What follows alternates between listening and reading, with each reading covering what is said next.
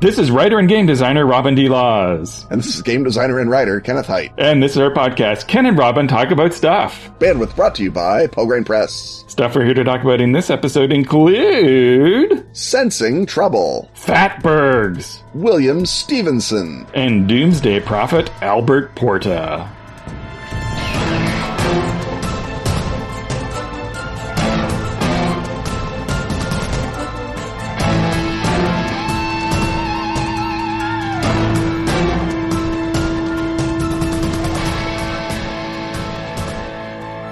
Choose your hero.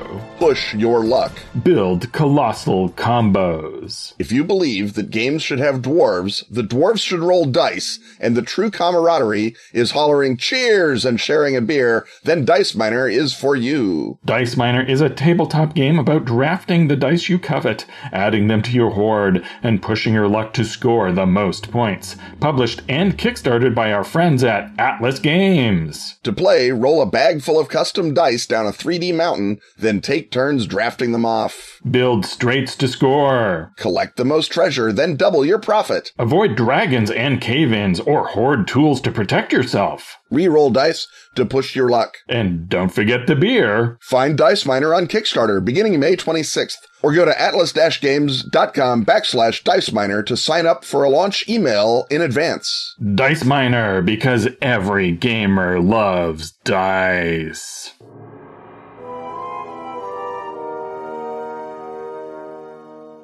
The rattle of dice, the thump of miniatures, the crunch of Doritos, and the benevolent gaze of Peter Frampton coming alive welcome us once more to the Gaming Hut. And hey, in the Gaming Hut, look at that. The GM is thumping a lot of miniatures behind that double-fold Frampton Comes Alive album. Looking kind of shifty, Robin. If I were a betting man, I'd bet that the GM is going to ask you to roll Sense Trouble. Oh, no, not Sense Trouble. How many points should I spend? Oh, goodness. Has the GM alerted me to the fact that there's trouble? Does this ruin the whole point of Sense Trouble? I don't know. I just don't know, Ken. Well, thank God you have a podcast in which you can explore these and other issues in the comforting camaraderie of your fellow Gumshoe designer. Yes. So get to exploring, Robin. So there's a Pelgrane Discord now. So the community is a hopping over there. If you're interested in joining, hit up Pelgrane Press at support@pelgranepress.com, and they will hook you up with your very own Discord invite. But interestingly, I saw that some longtime Gumshoe heads are not necessarily into Sense Trouble or are not sure how it should work, and that took me by surprise. But aforementioned, we have a podcast to fill up segments on, so I thought we would look at that. So I really like Sense Trouble, and I think the key to that is first of all, I guess we have to explain it gets you information, but it is not an informational skill in Gumshoe. And of course, this is a dichotomy that doesn't exist in other games, but an equivalent of Sense Trouble exists in almost every game, whether you call it a perception check or in basic role-playing, and it's many games. It's divided out into different senses. There's a scan and your spot hidden. Yeah, and spot hidden, and it can be all sorts of different things. Listen is a classic. Yes. So whether it's lumps all the senses together or breaks them apart into granular bits. Basically, this has been a staple of gaming forever, and the idea is that can you tell if something bad is about to happen to you before it happens to you? And I think the main stumbling block, I guess, is that some people feel that it's giving something away to have a sense trouble test that the players know that they have failed, and some games even have the GM secretly roll that. I think it is actually fun and interesting for the players to know that something bad is happening, even though the characters do not, because that, of course, brings dramatic irony into play. The disparity of knowledge between the audience and the character. And of course, the character and audience are one and the same in tabletop role-playing. Yeah, it's in my experience, when I call for a sense trouble, first of all, everyone gets very excited, lots of hiding behind their hands and looking around nervously, and then someone rolls it. And if they do miss it, oh, it's so much fun, because then you're like, oh, well, I guess it was nothing. And they become such nervous little wrecks, and then they walk into the ambush, and then you know, the bad guys get the surprise round and everything's terrific. Or maybe nothing happens because the sense trouble was to notice an invisible dart that was shot at you by some sort of, you know, malevolent actor. Who can say? Right, because one of my our tests for whether a skill is interesting and worth rolling is failure just as interesting as success. And in this case, success is interesting because you get to know that something bad is about to happen in time to do something about it, in time to prepare. And that can be, and often is, just abstracted as a bonus to your next response. Or it can be in a combat situation, you are either not surprised. So that's the absence of a bad thing happening to you, the absence of a negative modifier, and you feel cool about that. Or in other situations, you can actually, you know, describe different actions that you would take as, you know, you're exploring the old abandoned warehouse. You succeed at sense trouble. You know there's something there. So you get the sense of accomplishment that you're on top of something. But also you get the sense of, I don't know, what do we sense, Ken? We've sensed trouble. So that's more excitement.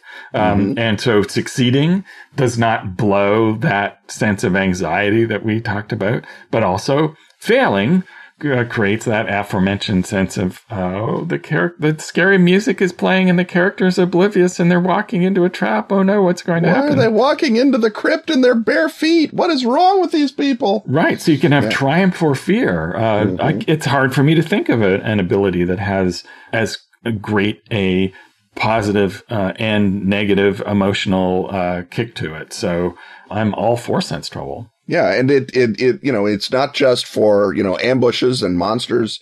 It can be the sense trouble as you're walking through that abandoned warehouse and, you know, you set foot on a board and then there's that moment where you are able to yank your foot back at the last minute as the board rottenly collapses and you look down and see that you would have plummeted, 50 feet down to the concrete floor below. And that's always a great moment in the movie where you're like, oh, this warehouse is dangerous. It's, our very footing is bad. This is not a good look.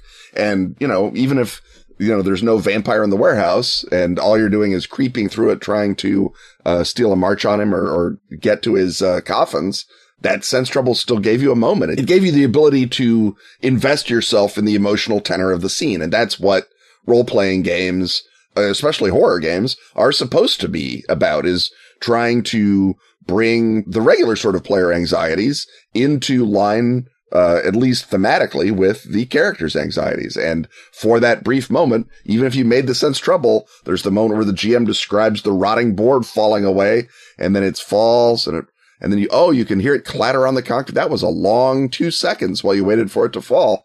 That moment gives you that sense, of a grave danger barely missed, and that's a great thing about it. And to take that out of your repertoire by doing it silently and then saying, you know, as the players are walking through, you know, roll of dice behind your screen. And then you say, oh, just as you put your foot down, the board caves away and falls and clatters on the concrete below. That's less exciting, I feel, than if the player got to make the roll and then is waiting with it's the difference between suspense and surprise, right? I mean, it's Hitchcock's great line that surprise is a bomb blowing up, suspense is seeing the bomb being planted while people are talking baseball. And the moment between the GM calls for sense trouble, the role, and the outcome is a period in which, you know, metaphorically, the game is talking baseball and you're waiting for the bomb to go off. I suppose one reservation about sense trouble is if the mere existence of a role gives away something obvious, make it inobvious, right? That suggests then that there is only one possible danger that you have created in this situation. And as GMs, the response to that is have multiple possible bad things, right? And first of all, you don't even have to, most of the time, come up with what the other possible bad things will be, because guess what? The player imaginations will do that for you. So if there are creepy demon babies in the warehouse and you have them roll to sense trouble, well, possibly that could actually refer to the creepy demon babies. But first of all, do they No, but is that what they're expecting? And if it is what they're expecting, then your sense trouble roll that they failed isn't giving anything away anyway. But they're probably expecting a bunch of things. They might be worried about the rotten boards you've described or the strange smell in the air. So you can sort of seed the sense of danger by describing things that they will already find creepy. And in that case, when you then ask for a sense trouble roll, the question is, you're not saying that, oh, suddenly a non-alarming situation has turned alarming, but rather that a whole bunch of terrible things that have been sort of at the edge of your perceptions, now the actual danger is imminent, and it's time to get ready for that, for good or for ill. Yeah, the notion is that, you know, you call for the sense trouble, they miss it. You have ample things that you can do. I mean, there's just, oh, it must have just been that rat scurrying away. And then now, first of all, if it's a Night's Black Agents game, they're like, oh, there's a rat. That means somewhere there's a Nosferatu commanding the rats. And then they make themselves all nervous and terrified. Or, you know, a rat scurrying away is just, you know, creepy anyway by itself. You don't need to, you know, do anything except add that as an atmospheric note. So the sense trouble has done its job and built tension. And if the notion is it gave away, I mean, if the bad guy only has one, you know, arrow in his quiver, one string to his bow, yeah, I guess it does give it away if they are only ever fighting snipers and, oh, you see the rat running away. Well, I guess there's a sniper here. But what kind of GM in their right mind puts characters in a creepy warehouse with only a sniper to worry about? They should be worried about vampires and ghosts and astral projection and tetanus and all kinds of things. And also, I think something we rarely do but is useful is the negative sense trouble test, where the players have convinced themselves that something that you mean to be entirely innocuous is terrifying, or rather that the, you know, your throwaway walk-on character who... you provide, you know, they're just there to provide a little bit of information and get off stage, and you don't want to torque around your entire plan for the session to make him the antagonist that they all suddenly want him to be. You can have roll sense trouble, and they know they've succeeded, and you can tell there's nothing troubling about this person. He's just a little eccentric. He's fine. Everything's good. You don't have to worry about that. Or, you know, after half an hour searching the strange billion-year-old corridor under the mine, and you saw interesting stuff on the south end. You, the game master, don't have any interesting stuff on the north end. You go, roll a sense trouble. It's like, oh, yeah, there's nothing there. That's fine. Now, one way to do that is sort of montage ahead, but sometimes players don't trust you. Yeah. So, I mean, so the thing is with that, I would maybe deliver the there's nothing through an investigative ability, just because if they've spent points on that sense trouble and they succeed and they're, well, I'm going to spend 3 points because I really don't want to get caught surprised by those demon babies again. And they spend the 3 points and the reward was, oh, there's nothing. The north end of the corridor is empty. They may feel a little bit hosed by having to spend points to determine that. So ideally what you can do is say, you know, oh, you've got 2 architecture. You can just tell by looking at the joins on this wall that there's no way that there could be a secret passage. It's completely clear, just like it looks in your flashlights. That works if you have the applicable skill and you can think of a way to do it. What I do in that instance, though, is I refund. Then you refund the points. The points spent on. If the answer is there is no trouble, then you get it back. So this is the Gumshoe mechanical equivalent of it's just the cat. Exactly. Yeah. It's the, right, it's the jump scare that turns out to be nothing. Right. Yeah. So so like the it's just the cat. Don't overuse that in game, I would say. But yeah, if you've got characters that can't be moved off the pixel, short of that. That is certainly another a linoleum knife in your belt. Yeah, it's an emergency measure, mm-hmm. but one worth using. Well, I sense that there's no trouble here, and as we are adventurous characters who move forward into danger, driven by our drives, it's time for us to head through this commercial and see what peril waits for us on the other side.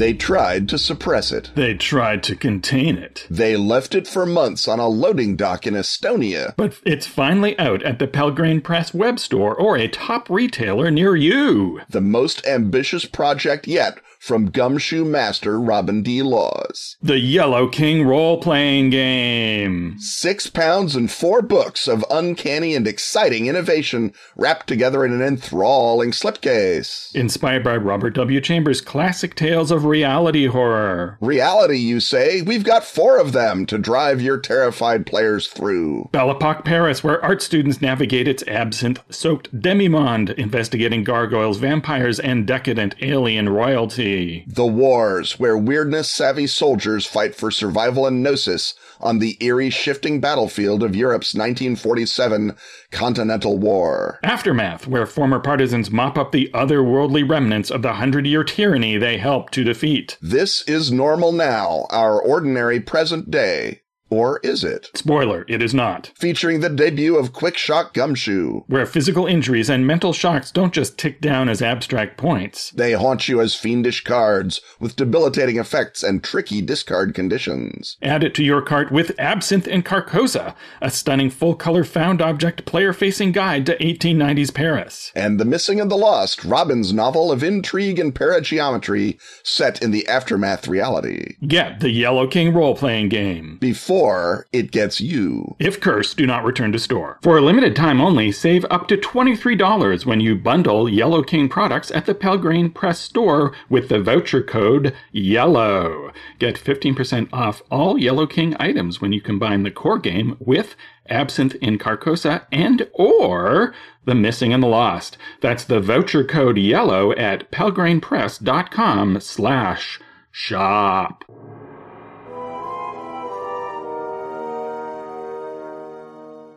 It's time once more for Fun with Science, and this time around, beloved Patreon backer Chris Sellers wishes us to confront the science of horrible clogging goop, because he wants us to look at fatbergs. He sent us a clip to a particular New York Times story on a fatberg found clogging the drainage system of Sidmouth in England, but this is a well-known phenomenon where we in our modern era tend to flush stuff into the sewage system that is kind of goopy and coagulaty, or maybe it's not so goopy when we put it in there, but once it gets on down, of course, baby wet wipes are a big problem, and then they get all tangled up with fat and grease, and they coagulate into everybody's had the experience of having a stopped drain. Well, an entire city's drain can be stopped. In this case, Sidmouth had one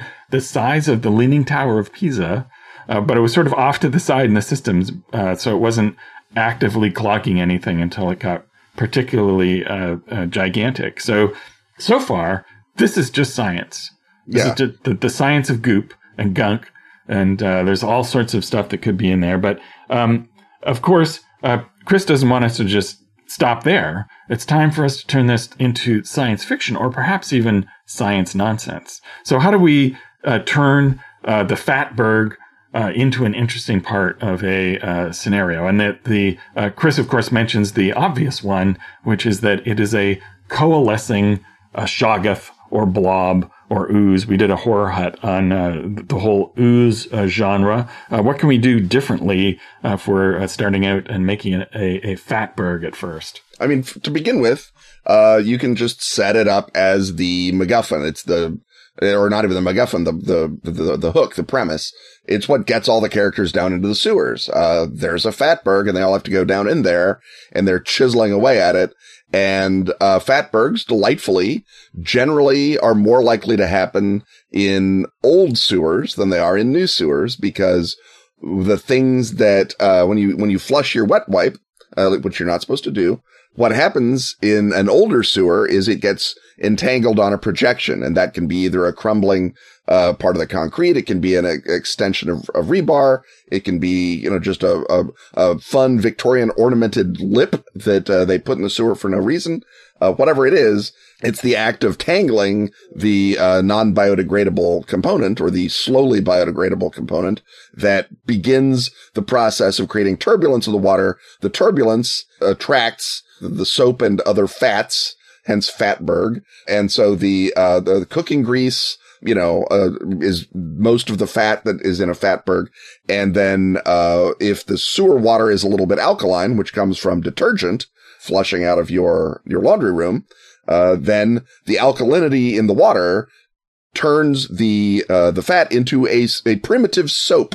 And the primitive soap then can harden into the consistency of the concrete that was crumbling away in the first place. So you have a thing that it's not just a matter of, like, you know, prying it out with a little crowbar. You have to chisel it out. It took something like 9 weeks to remove just a little old Fatberg in Sidmouth, which was just a baby Fatberg. As you say, it was only the size of the Leaning Tower of Pisa. The largest Fatberg in England ever was in Liverpool in the Birchall Street sewers in 2019. It's was still being removed in July of 2019. 400 something had pooled in the city's liver. Exactly. It was 400 tons. That's a lot of Fatberg. There was a Fatberg discovered under Whitechapel, which always makes me very excited. That was a 130-ton Fatberg, 250-meter long, 800-plus feet long Fatberg under Whitechapel. And that Fatberg, of course, is the sort of Fatberg that is going to be accumulating badnesses. So even if it's not just you get your characters down into the sewer, they're chipping away, and then the thing that's been in the Whitechapel sewers come since Jack the Ripper times comes after them. And it, you know, the Lord knows what that could be, but it's something awful. Because it's, I mean, it might literally be awful. It might be, you know, discarded people parts, kidneys and whatnot that Jack the Ripper just threw into the drain, and they've been down there, you know, pulsating with malevolent evil and growing themselves, you know, rat bodies and whatnot. And then they come after you in revenge for this at the surface world. For ignoring them. That's the sort of thing that, you know, it's a standard sewer adventure of whatever kind you have, but the Fatberg is the reason to do it. This Whitechapel Fatberg, in complete contravention to occult protocols, they cut pieces of the Fatberg off and dried it and then displayed it in the Museum of London, which, you know, this seems like more the sort of thing you would display in the museum of, I don't know, Davenport, Iowa. I mean, you're London, for God's sake. Why are you displaying Fatberg pieces? Surely there's literally anything else that you could put in that, but they did. And so this is now, it's the thing. There was something in the sewer that was caught up in it. It's been taken up. Some idiot has put it in a museum, and now the sewer monsters, the chuds, the half human, half crocodile people are coming up, and they're coming after their piece of Fatberg, and it's drawing them to attack the museum.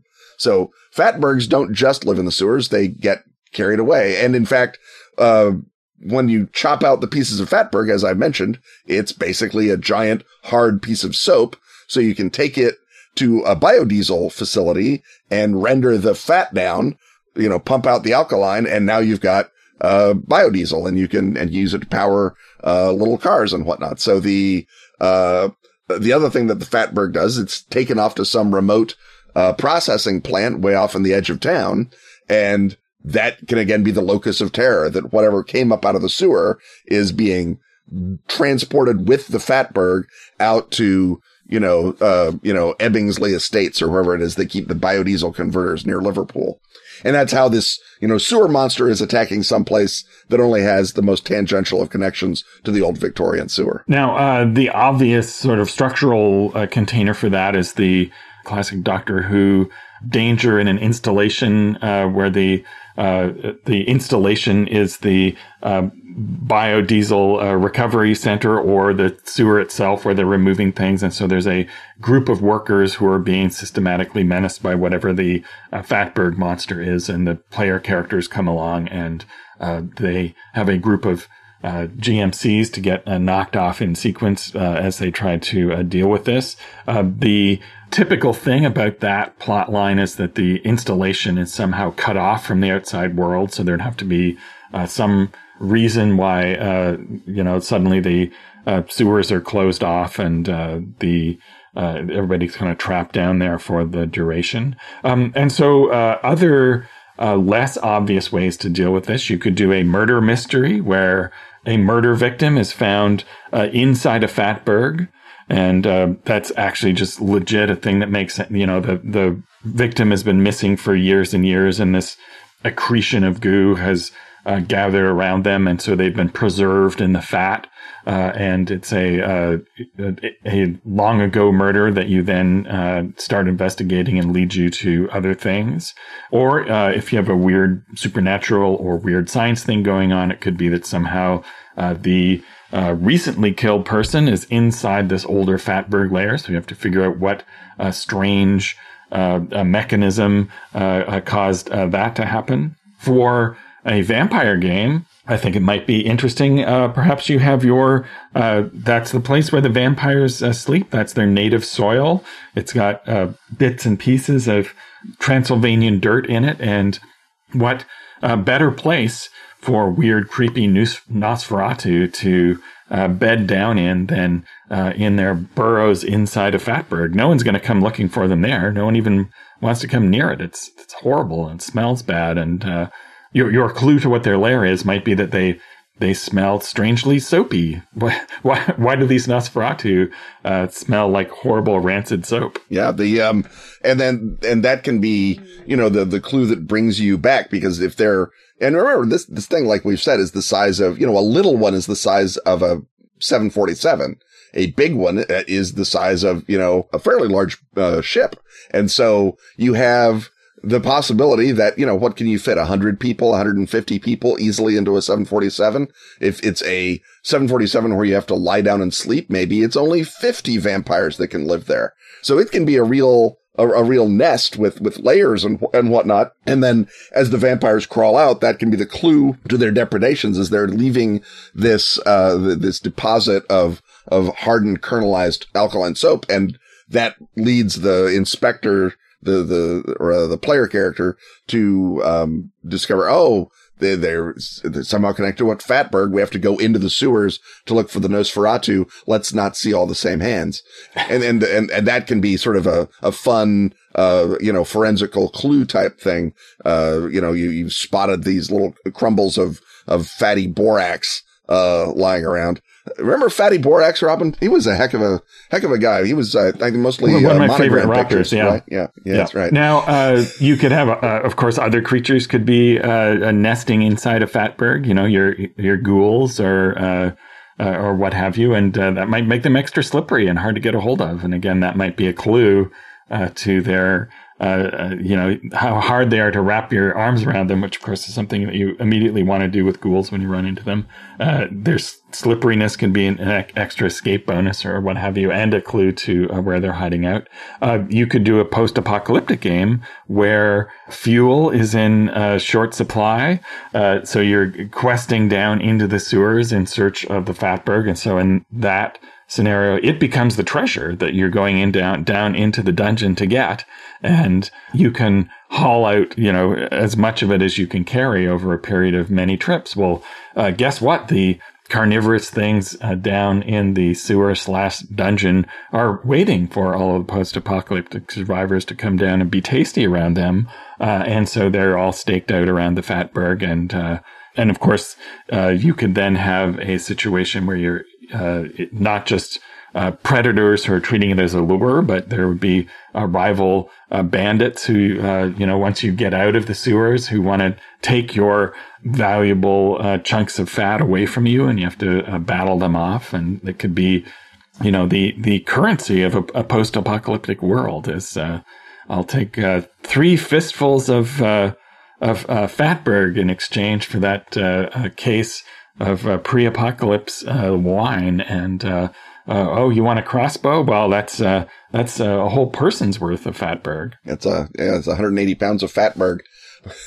Feel free to call someone that and see what happens. Fatbergs also wash ashore. They the word originally was coined when they saw these things washing ashore in Wales and didn't know what they were, and then discovered that they had been basically lumps of cooking fat that I'm not sure if they were washed out of the Welsh sewer into the ocean and then solidified, or if it was like a bunch of beach partiers that left their cooking fat, or beach caravan dwellers left their cooking fat to congeal, and it solidified out and then got washed back in with the tide. But anyway, the point is you can have a fatberg that washes in from out of the ocean if you've got a nearby sewer or some other way of getting cooking grease into, or other kind of grease into the thing. And one of the things I guess you can have is fatberg bubbles up, roils into town. Everyone's curious. They're like, this is a little town. We don't have a big old sewer, and everyone's very ecologically conscious anyway and doesn't flush their wet wipes. And of course, the fat comes from a sunken ship that was,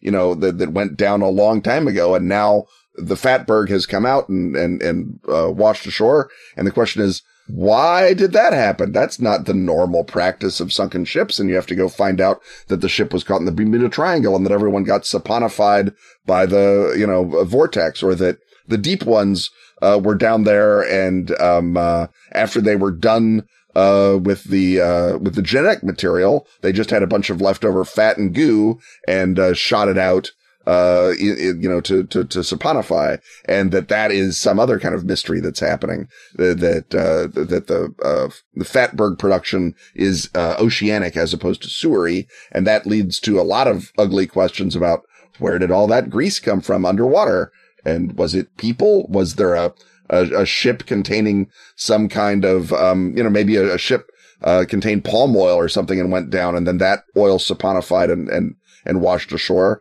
But, you know, something is down in that hold. And the reason that it broke loose is that the Kithoga that was in the ship's hold is awakened and is scrabbling around underwater and releasing chunks of fatberg. And in that case, the fatberg is more the omen, the thing that indicates, oh, a horror is coming. It's the opening raven on the fence type situation. It could be a low rent submarine for sea ghouls. Yeah.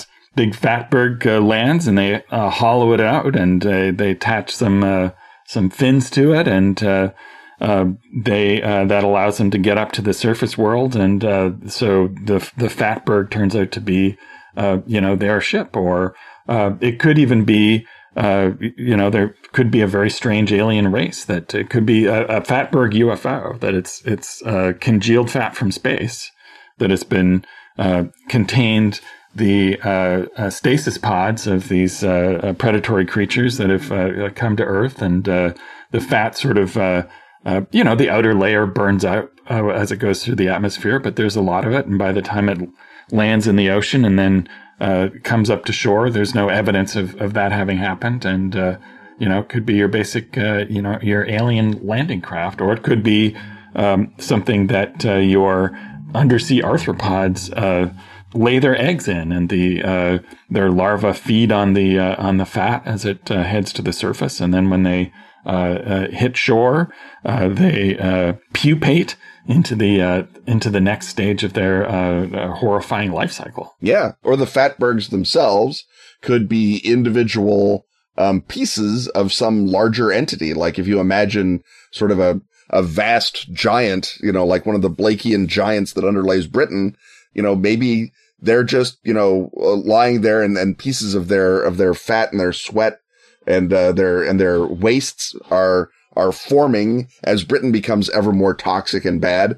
And so this is basically the giant underneath Britain, beginning to evanesce first, his exhalation, his breath. You get a noxious, nitrogen cloud upwelling, which I'm sure you can get in all manner of sewer situations. And then pieces of him are popping off. And now if you're a cultist and you're like, oh, so most fatbergs, yeah, they're just baby wipes. But this fatberg, this is the extruded, toe goo of the giant Albion.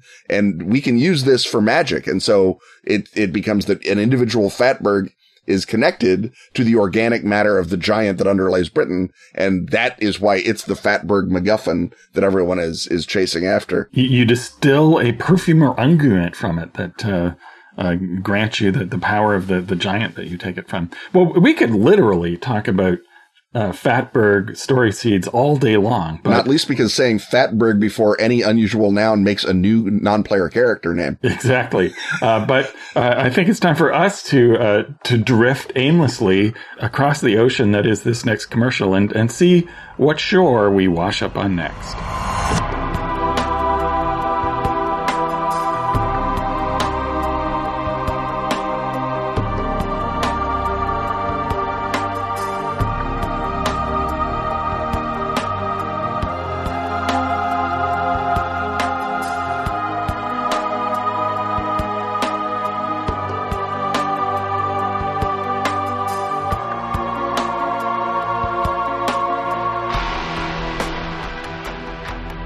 The best of Askfageln is now available at DriveThruRPG. All issues of Phoenix Magazine since 2013. That's spelled Fenix. Can now be grabbed in special English editions. Containing stellar gaming material from our own Ken Hite. And such other recurring stalwarts as Graham Davis. And Pete Nash. Also find Dice, the gorgeous photo book celebrating that classic gaming accessory. And Freeway Warrior, the series of post-apocalyptic choose-your-adventures by Joe Dever. And if you speak Swedish, not English. That's Swedish, not English. You can delight in every original issue of Phoenix. And the new Sagebrush and Six Guns role-playing game, Western. How do you say slap leather varmint in Swedish? Oddly, Google Translate refuses to help on that. That's the best of Askfageln on DriveThru. Keep this podcast from going down the drain by pitching in alongside such beloved Patreon backers as Anderson Todd, Dan Simons, Chad Ward, Neil Dalton, and Neil Kaplan.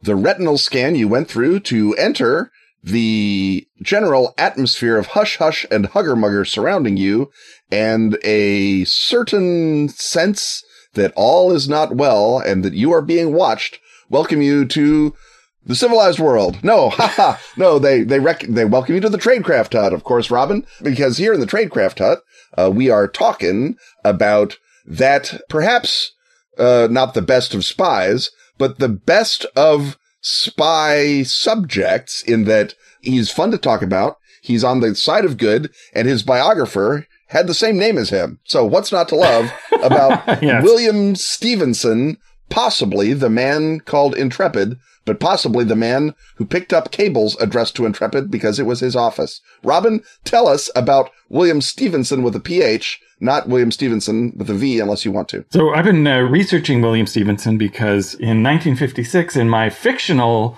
Extreme Drift of Fallen Delta Green game, he is the boss man given orders to the player characters and the Dominion Bureau of Research.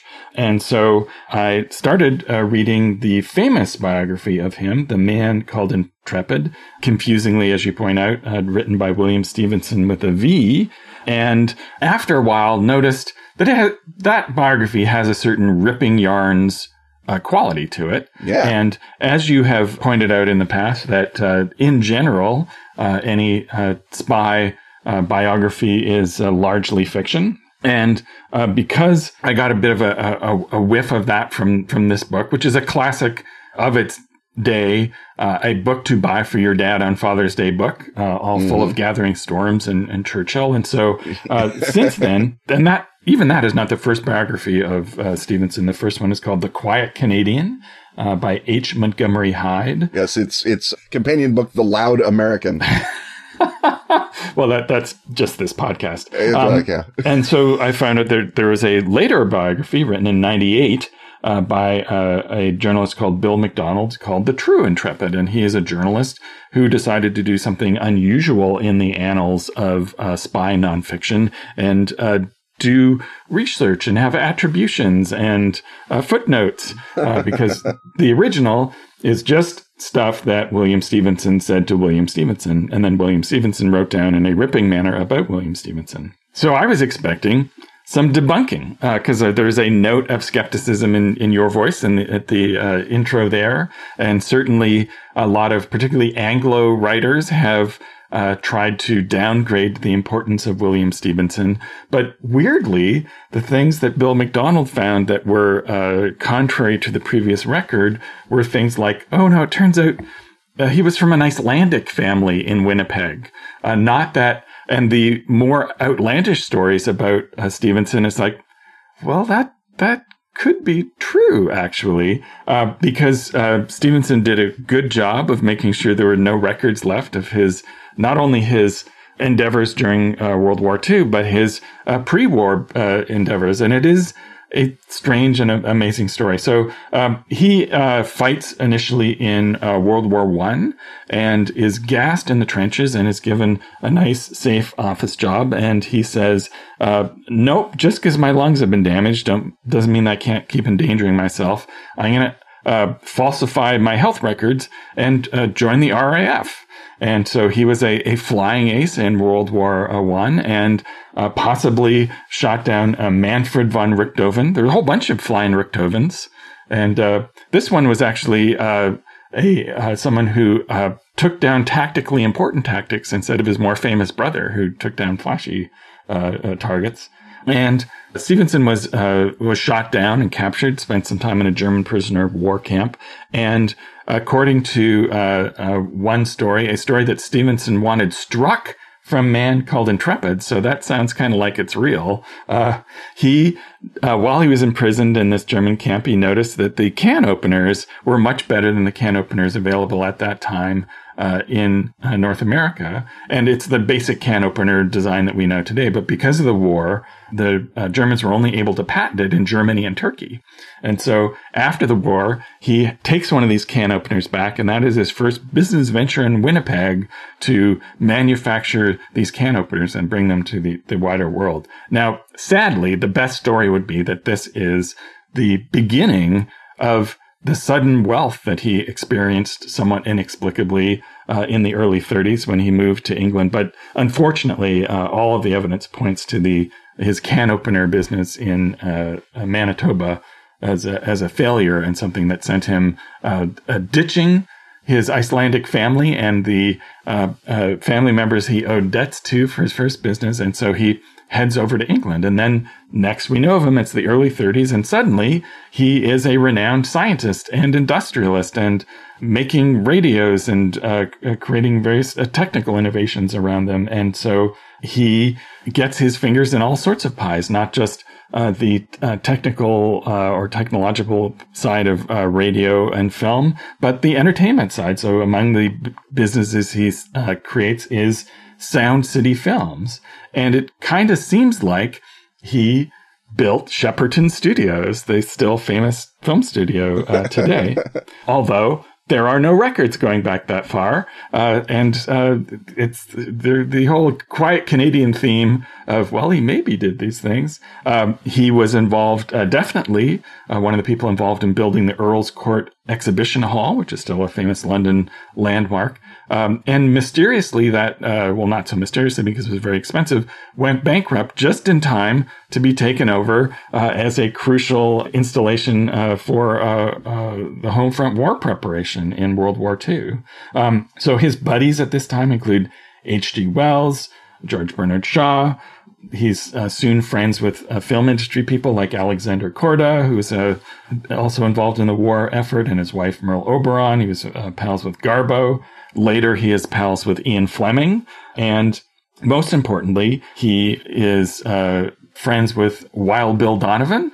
Possibly they meet in World War I or not, we don't know. But we know that they're fast friends by the 30s when the threat of the Axis powers is rising. And Stevenson knows Churchill and I think introduces Donovan to Churchill. Donovan knows FDR, introduces Stevenson to FDR. And through that, Stevenson is involved even in the 30s in spying to gather information for Churchill. And there's one amazing story from Man Called Intrepid, which, again, I expected to hear debunked, which is that he, as a radio executive, visited Germany in the late 30s, and the German generals explained to him in great gleeful detail all of the tactics of blitzkrieg and how important fast radio communications would be to that. And you think, oh, well, that's the bad guys telling James Bond their secret plan, which his friend Ian Fleming will later write about. That's crazy. Yeah. That can't be true.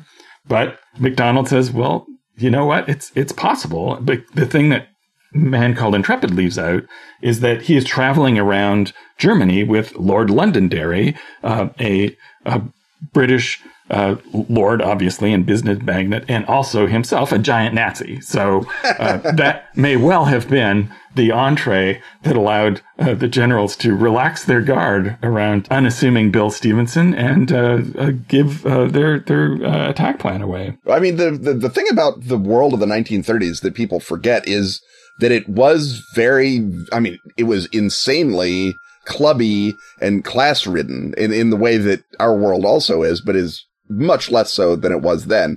And at some point, if you had gone to the right schools or knew the right people, you could basically get anywhere because there was no real sense of operational security. And certainly there wasn't a sense that, oh, you're a bunch of Wehrmacht generals. Maybe don't brag about the Blitzkrieg in public. That was the opposite. It's like, no, you're just talking to your buddies, a bunch of British aristocrats. And if they're Nazi aristocrats, then you don't have any compunction about saying what you want, because it's assumed that the sort of, you know, old school tie, writ broadly, is greater than, national allegiances. And so the notion that one rich guy can wander around and meet everybody and hear everything, it's used in fiction, obviously. The Lanny Budd spy novels by Upton Sinclair are full of that kind of thing.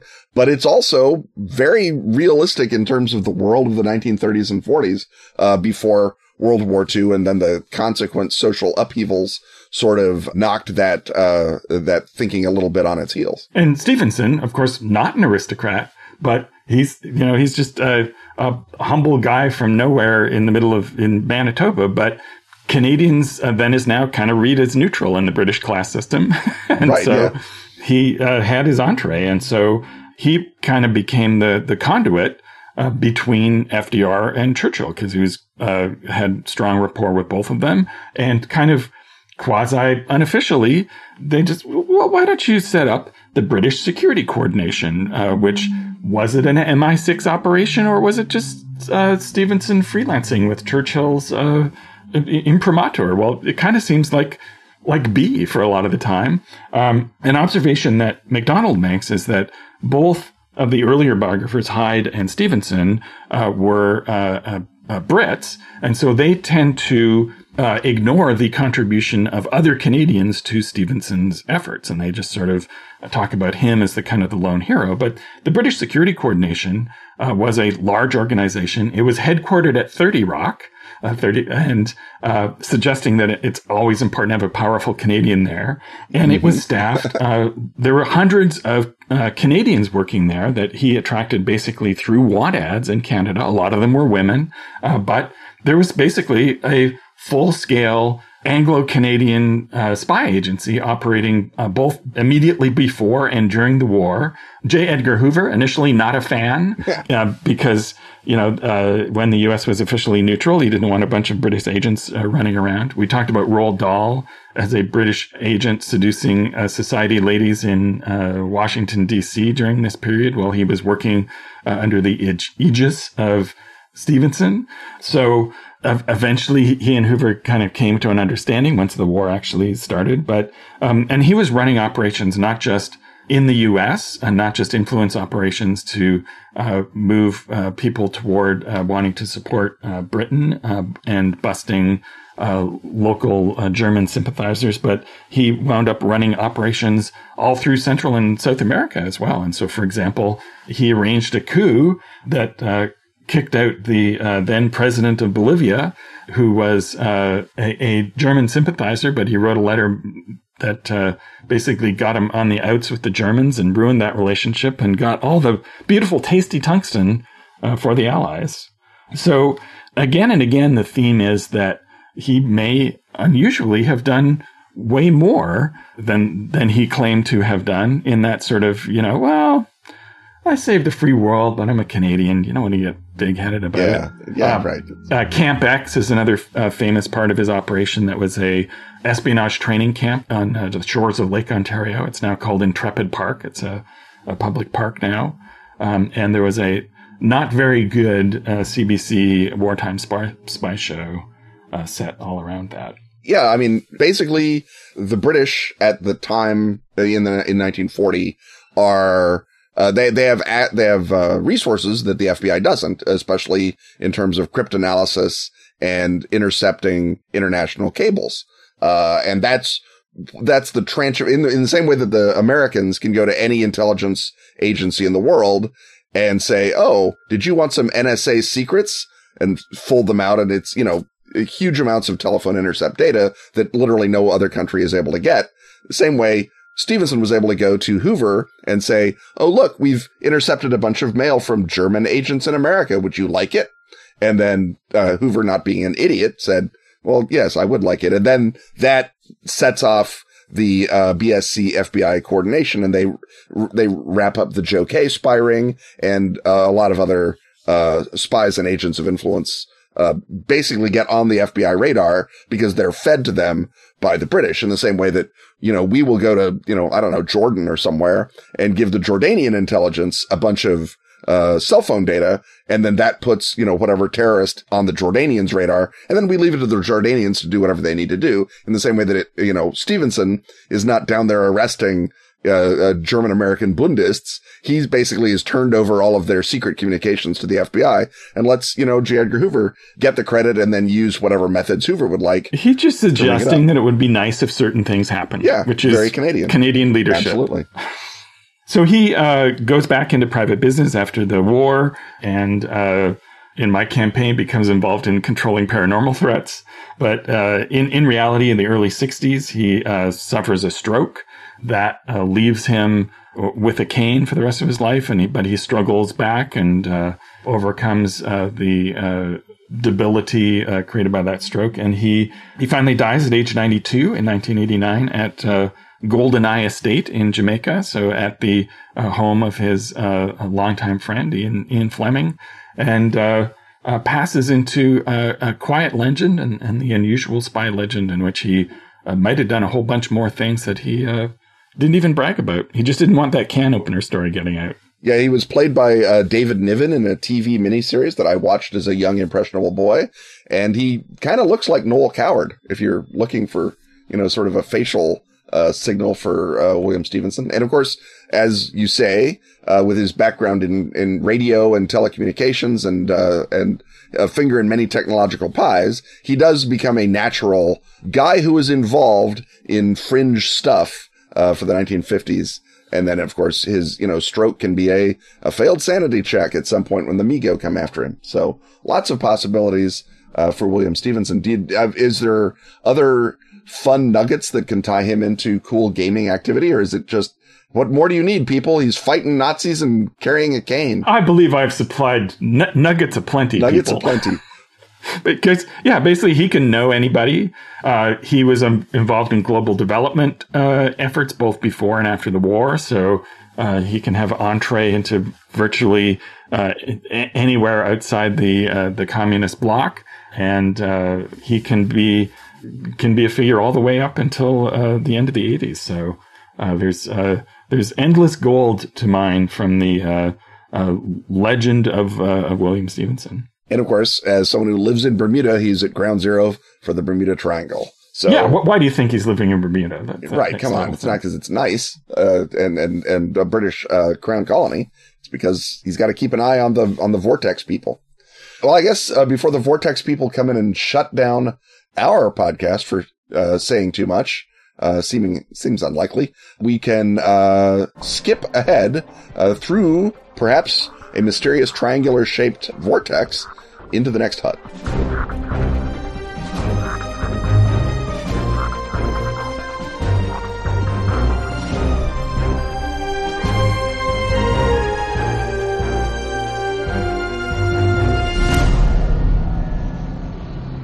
What are swords without sorceries? Nada. What are sorceries without swords? Bupkis. Thank goodness, then, for Arc Dream Publishing's Shane Ivey. Award-winning co-author of Delta Green, the role-playing game? Exactly that Shane Ivey, who brings a haunted world alive for 5th edition fantasy with Swords and Sorceries. Explore crumbling civilizations separated by a dangerous sea and wild lands. Encounter surprises and exotic dangers. Seek your fortunes. Or find gruesome death. In the tombs of forgotten gods and evils best left buried. Swords and Sorceries draws blade-slinging inspiration from ancient history and the myths and folklore that inspired the oldest RPGs. Seize all three Swords and Sorceries adventures today. The Sea Demon's Gold. The Song of the Sun Queens. The Tomb of Fire. Play in the Broken Empire or adapt them to any 5th edition campaign. Order and find bonus downloads and resources at swordsandsorceries.com. That's Swords and Sorceries from Shane Ivey.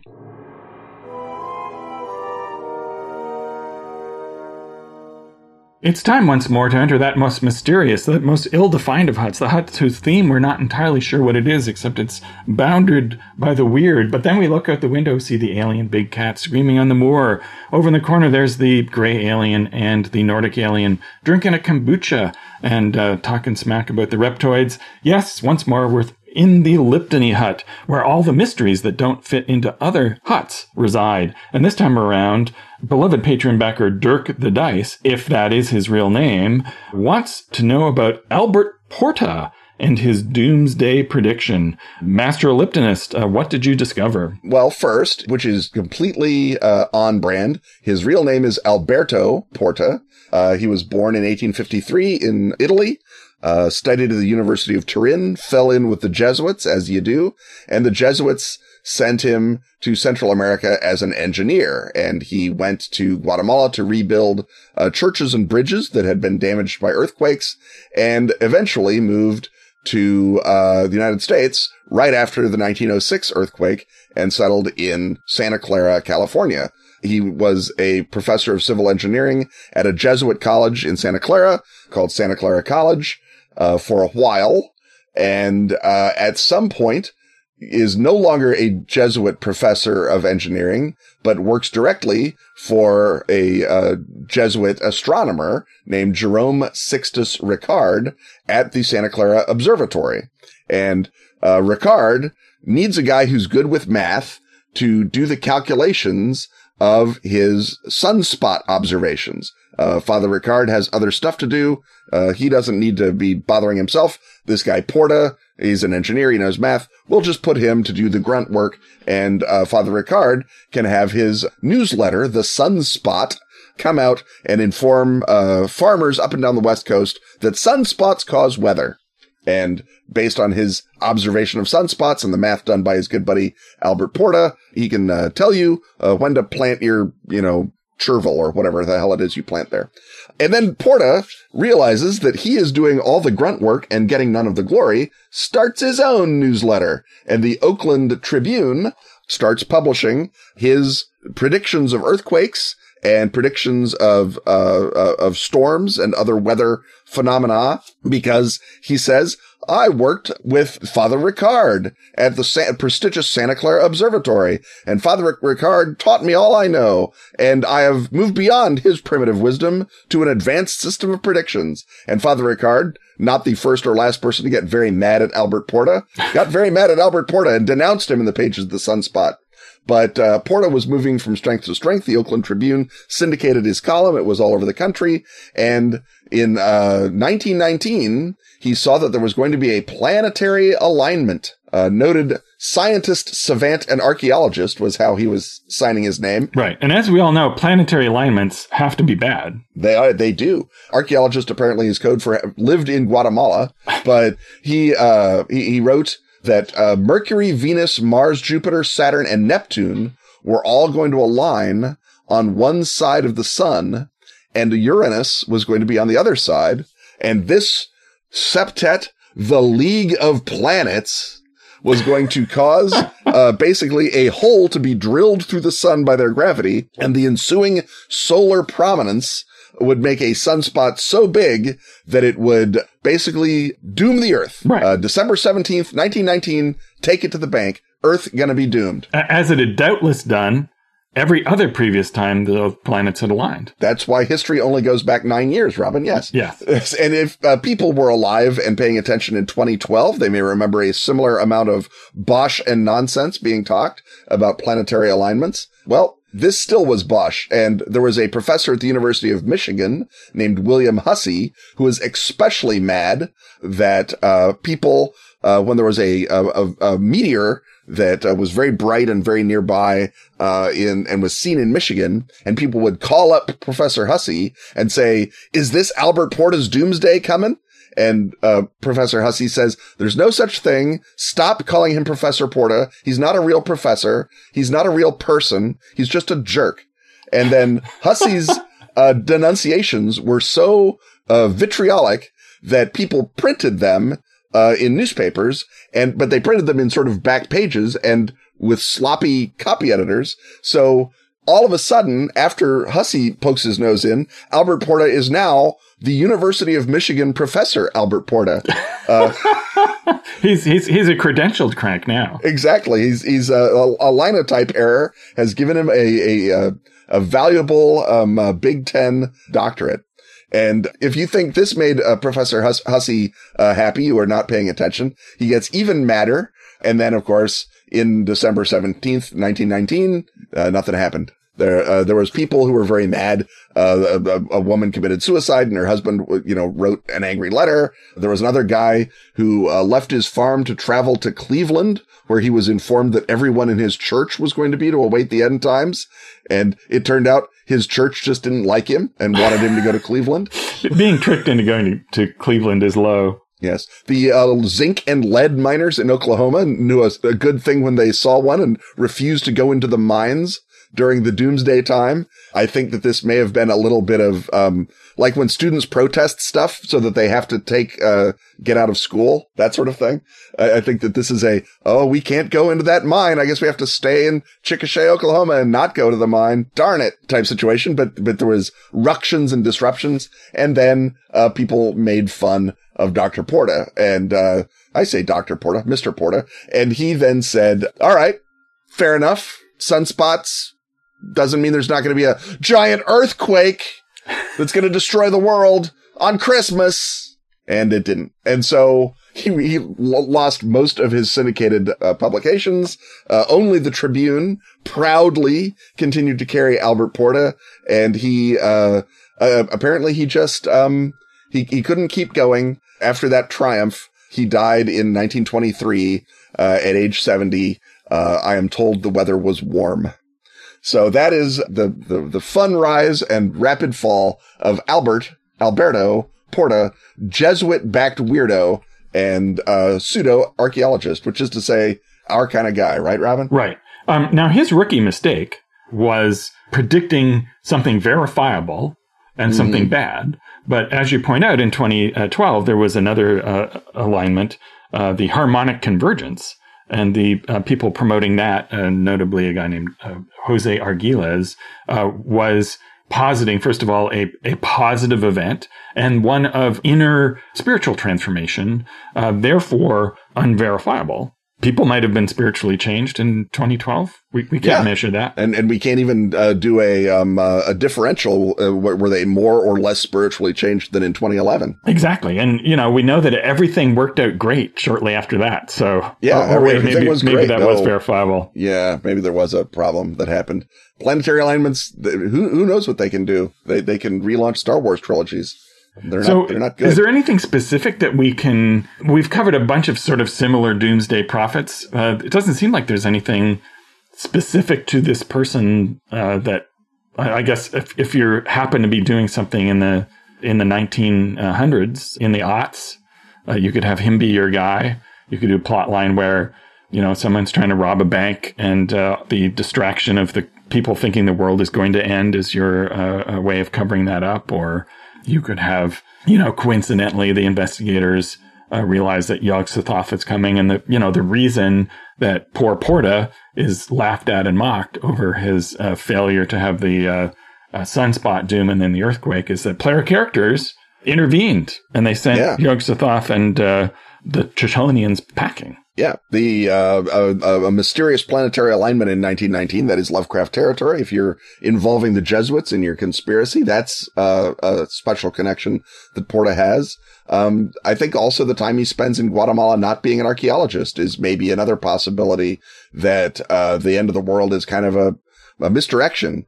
And that the real problem is that when he was in Guatemala, he picked up a Yog Sothoth energy from one of those ruins that he was helping to shore up from the earthquakes, and it you know, fed on him, and then it was using him to calculate when the stars would come right for its own fell purposes. And you know, the Bay Area, of course, is full of crazies both then and now. So you can certainly say that.